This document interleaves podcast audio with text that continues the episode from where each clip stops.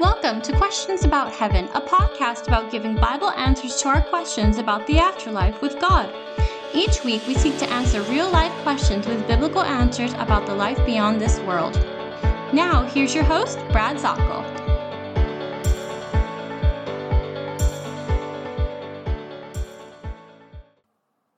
And hello to you once again. This is Brad Zockoll, and you are listening to the Questions About Heaven podcast. And our series lately has been on the book of Revelation, literally verse by verse. I'd like to take you through there. It will be quite a journey that we'll have. But I think in listening to these podcasts again and in going over them, whether you are teaching a Bible study to a small group, to a church, to a youth group, to a camp, or just for your own personal learning, that you will be able to just really grow in the Lord in finding out exactly what each of these verses tell you in this great and mysterious book. It's the book of Revelation. The Greek word is apocalypsis, and it means unveiling. And so, what is being unveiled? Well, the first chapter makes that very clear. It's the revelation of Jesus Christ. We see him in his full glory. In reading through the first chapter, you get the very idea not only is this the King of Kings, the Lord of Lords, manifest with power and glory above and beyond the biographical books known as the Gospels, but you're going to see that he wins. You know, the book of Revelation is not about a cataclysmic ending to the world anywhere as much as it is on the wonderful beginning of the forever state, the eternal state with Jesus Christ, living with Him, enjoying Him, understanding Him. Do you know that there's no prayer in heaven? It's direct talk with Jesus face to face. Do you know that there are no church services in heaven? Because as the Lord lays the, the, the, tent of meeting over all of the universe in the new heaven and the new earth, we're with Him constantly. And so we're learning some wonderful things here. Now, I would like to say that the next reading would be wonderful uh, as far as the, the benefit to the church, the church of Sardis. I would love to say that there was a wonderful message from God through John the writer. John is writing this while he's on the Isle of Patmos, and he's receiving this vision. And before we go into the future section, which is starting in uh, chapter 4, he's writing to the churches on this mail route that takes you all the way around. And so far, we've looked at the message to Ephesus, Smyrna, Pergamum, Thyatira. Now we're coming to Sardis, and as we're going through here, oh, this isn't a good message. Let's go ahead and read this. And then what I'll do is we'll go down through this verse by verse and see uh, what the Lord is telling this church and how it applies to us. We start in chapter 3 and verse 1. To the angel of the church in Sardis, write He who has the seven spirits of God and the seven stars says this I know your deeds, that you have a name, that you are alive, but you are dead. Wake up, strengthen the things that remain which were about to die, for I have not found your deeds completed in the sight of my God. So remember what you have received and heard, and keep it, and repent. Therefore, if you do not wake up, I will come like a thief, and you will not know at what hour I will come to you. But you have a few people in Sardis who have not soiled their garments, and they will walk with me in white, for they are worthy. He who overcomes will thus be clothed in white garments, and I will not erase his name from the book of life and I will confess his name before my Father and before his angels. He who has an ear, let him hear what the Spirit says to the churches. Now, you have six verses here, but boy, I'm telling you what, this is a slam between the eyes on uh, just a rebuke, a terrifying rebuke, as a matter of fact, as we go and reread through this. Revelation chapter 3 is talking about Sardis. Sardis was a city, uh, if I could tell you if there was a description in one word about the city itself, it would be, I guess you'd say, soft. There was no real, I, I guess they just kind of went with the wind. They were very wealthy. And uh, I believe that uh, if I have this right, they were the first city in history to mint coins. They were the first location that actually took metal and minted it. Uh, they had a river that was running within their vicinity that had gold in it and plenteous. So this was an area, uh, a great desire among many nations to be able to take it over. And uh, so Sardis was known by this. They didn't really care about anything. never really stood for anything. Nothing really stood out. They were, if you want to say this old term that was used years back, I remember, fat and sassy. Or maybe even you would say this more specifically fat and lazy. They were in a point where they just felt that they could do anything because they had money. And you know, immediately we start realizing that this could talk about certain Christians. You know, I've been teaching for 30 years, and I will have students sit on the edge of their seat and listen and be there and make A's, and I'm so excited about the future for them. And the first thing that comes across social media is they're in some sort of a decadent lifestyle. They're using language which would not be appropriate to honor the Lord. They're partaking in activities, and here's the thing they're showcasing it. And basically, I'd say spiritually, they're fat and sassy, fat and lazy in this sense. Spiritually, now is what I'm talking about. They're under the idea that if they did so much for the Lord, they can do anything that they want. Or under the idea that they have been they've come to Christ and they will not lose their salvation, then they pretty much can live a life of total decadence and uh, narcissism and really not care about anything else. They don't want to offend anybody, uh, and by not doing so, they offend the cause of Christ. But I see that uh, more often than not, and it's a very, very sad thing. And I think many times we have people that are involved in uh, a Sardis type of thinking somebody had asked me in a class time, this was going to be about a day or so ago, and they said, "But if you're working so hard in within this uh, faith, how could you not be saved?" Well, Sardis is a good example.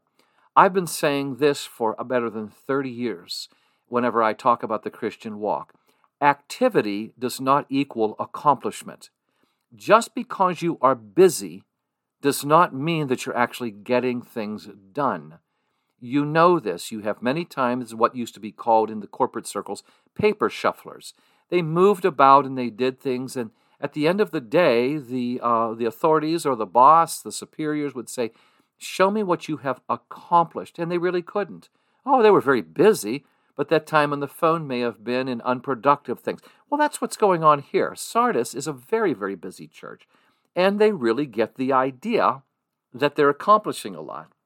All right, so let's go through this and let's talk about this and let's understand maybe we have a bit of a Sardis attitude in our Christian walk or in the walk of our church, and it ought to be addressed here too. To the angel of the church in Sardis, write, okay? So when he's talking about this, we're talking about this area that was very soft, very rich and soft, very well known for this and established. Now, in that, there was a uh, the goddess worship, and in there there was all kinds of decadence involved in everything. It's hey, you know, go with what feels good in that, and that was going over, and it seemed like it was uh, a part of the church. The church was was getting very very soft. Now I found this. This is a very very interesting story as I started looking.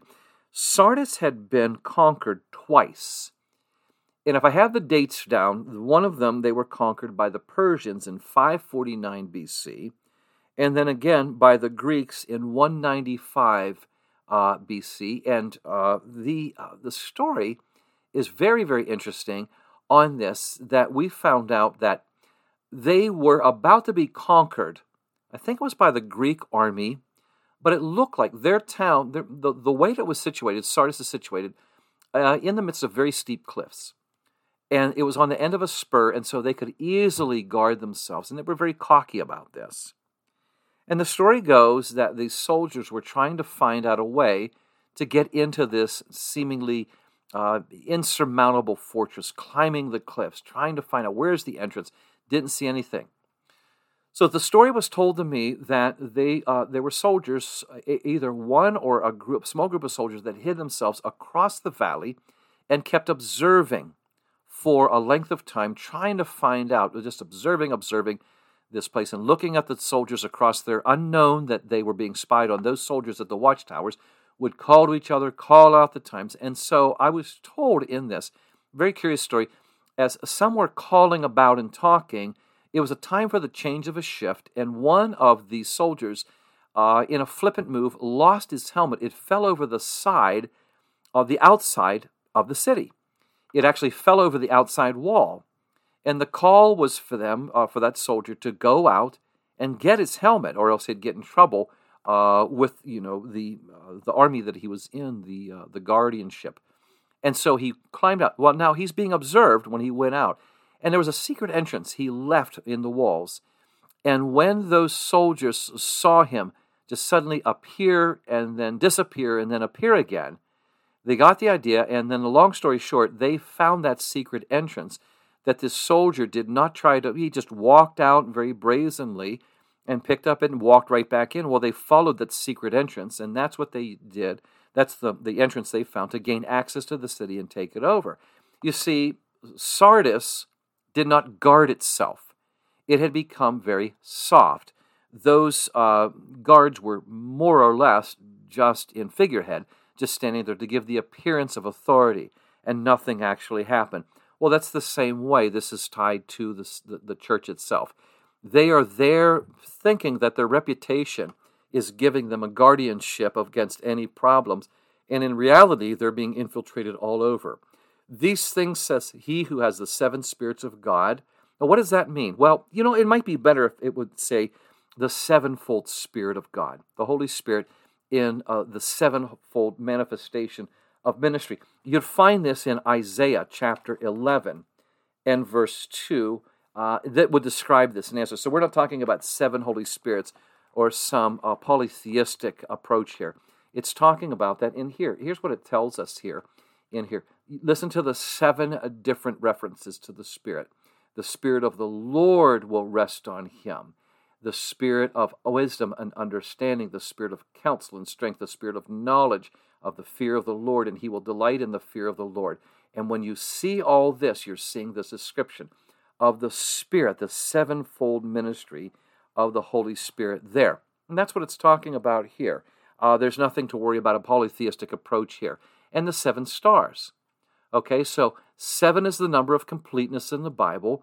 And so what we're saying is this the complete Spirit of God and also, and the seven stars are the seven ministers delivering these messages. The seven, it says angels, which can also mean in the Greek the ministers, the, the messengers, carrying them around. And those were representing the church. So Jesus is carrying the completeness of the church there too. And when Jesus tells us this, in Revelation chapter 1 and verse 20 tells us that these are the messengers of the seven churches, he's letting them know I am in control of these churches. I am eh, and fully the embodiment of the spirit of, of, of Godness here. And I need you to know, as one of the churches I'm watching over, we have a problem here. I know your works that you have a name that you're alive. I know this. He has eyes a flame of fire, which tell us, as we know, every time you look in the Bible, the symbolism is fire equals holy judgment. He looks upon each one in holy judgment and says, We have a serious problem here. I know your works. All right? I know what you're doing. I know how you're appearing, that you have a name, that you are alive. You give yourself a title of being active. You are presenting yourself in a way. Don't we have churches like that today that want to be known as the happening thing in town? And I'll go through billboards throughout the different states, and there will be, on occasion, a church that wants to give the appearance that they're very Hollywood like, theater like, active like, and such. And I don't really get a message about, what we're going to learn about the Lord. This is a place of worship to the Lord. Uh, on that, well, they want to build a reputation, and we've heard through the past years here of many churches, uh, one in New York, for example, that had this reputation this way that fell because there was corruption inside. Even some of the workers who volunteered their time to help said the staff was very cruel to us, very indifferent, just did not care. Oh, we had a reputation in New York of being very active and holy, but on the inside we had, well, this is what it's talking about. You have a reputation of this, but this is very striking. You are dead. You are dead. There is a lifeless presentation in my observation here. We're not seeing him saying you're in battle and you are being persecuted. No, you're dead there's not a battle here because you're not even strong enough to walk in the battle to put on the armor. Oh, you're busy. It's kind of like you're toying around back in the trenches when everybody else is out on the field, and you think that this means that you're active. You're making noise in the trenches. You might even be cooking up a meal during the wartime, but you're not in battle at all. This is a serious problem here.